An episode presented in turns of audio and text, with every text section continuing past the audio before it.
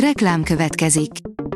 Ezt a műsort a Vodafone Podcast Pioneers sokszínű tartalmakat népszerűsítő programja támogatta, mely segít abban, hogy hosszabb távon és fenntarthatóan működjünk, és minél több emberhez érjenek el azon értékek, amikben hiszünk.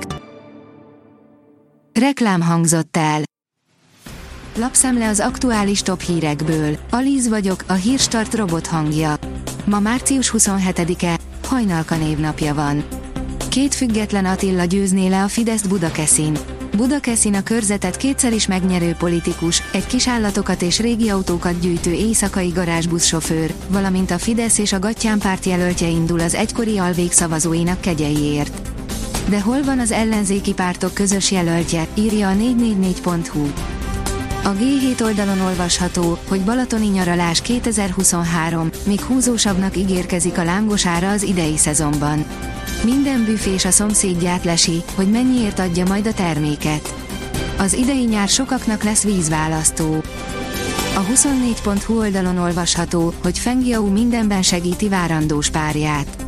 Az énekesnő azt mondja, lassan fel sem ismeri a saját táskáját, olyan hosszú ideje nem cipelhette ő.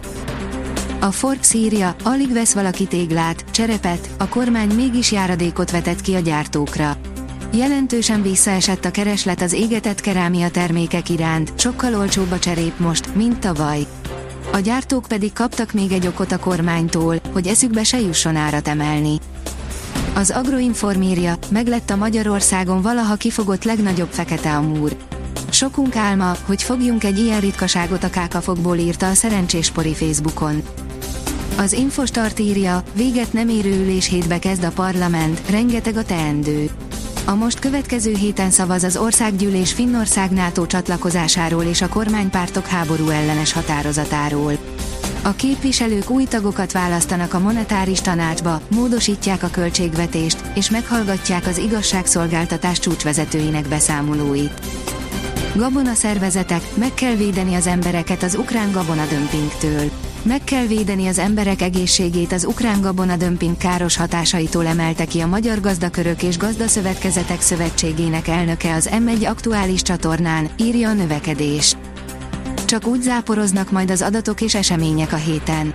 Kifejezetten mozgalmasnak ígérkezik magyar szempontból a következő néhány nap, és ez így lenne az európai bankválság réme nélkül is. Az MNB aktuális kamat döntő ülése ráadásul friss inflációs jelentéssel is párosul, érkezik a fizetési mérleg negyedik negyedéves adata, és mindezek mellett kell még az európai bankokra is figyelni, írja a portfólió. Azaz én pénzem szerint a kereskedők bőnegyede emelné tovább az árakat. Ötödik hónapja javul a GKI konjunktúra indexe, de volt honnan visszajönni. Már az is jó hírnek számít, hogy a fogyasztók nem aggódnak jobban, mint 2020-ban, a Covid-járvány kitörésekor kialakult pánik idején. A cégek határozottan bizakodóbbnak tűnnek. Gólyalábon a költségek, írja a magyar mezőgazdaság.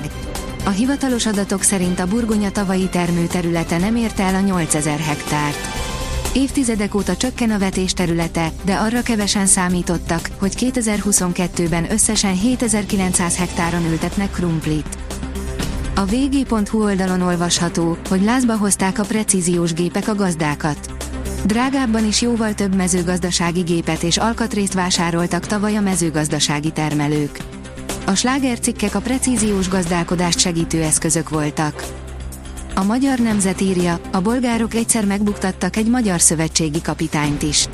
Vidács Csabának jó és rossz emlékei is vannak, Torgel Sándort nem engedték elég tételt venni. Az Eurosport írja, bravúros aranyérmet nyert a magyar férfi párbajtőr csapat Buenos Airesben. Aranyérmet nyert a magyar csapat vasárnap a férfi párbajtőrözők Buenos Airesi világkupa versenyén.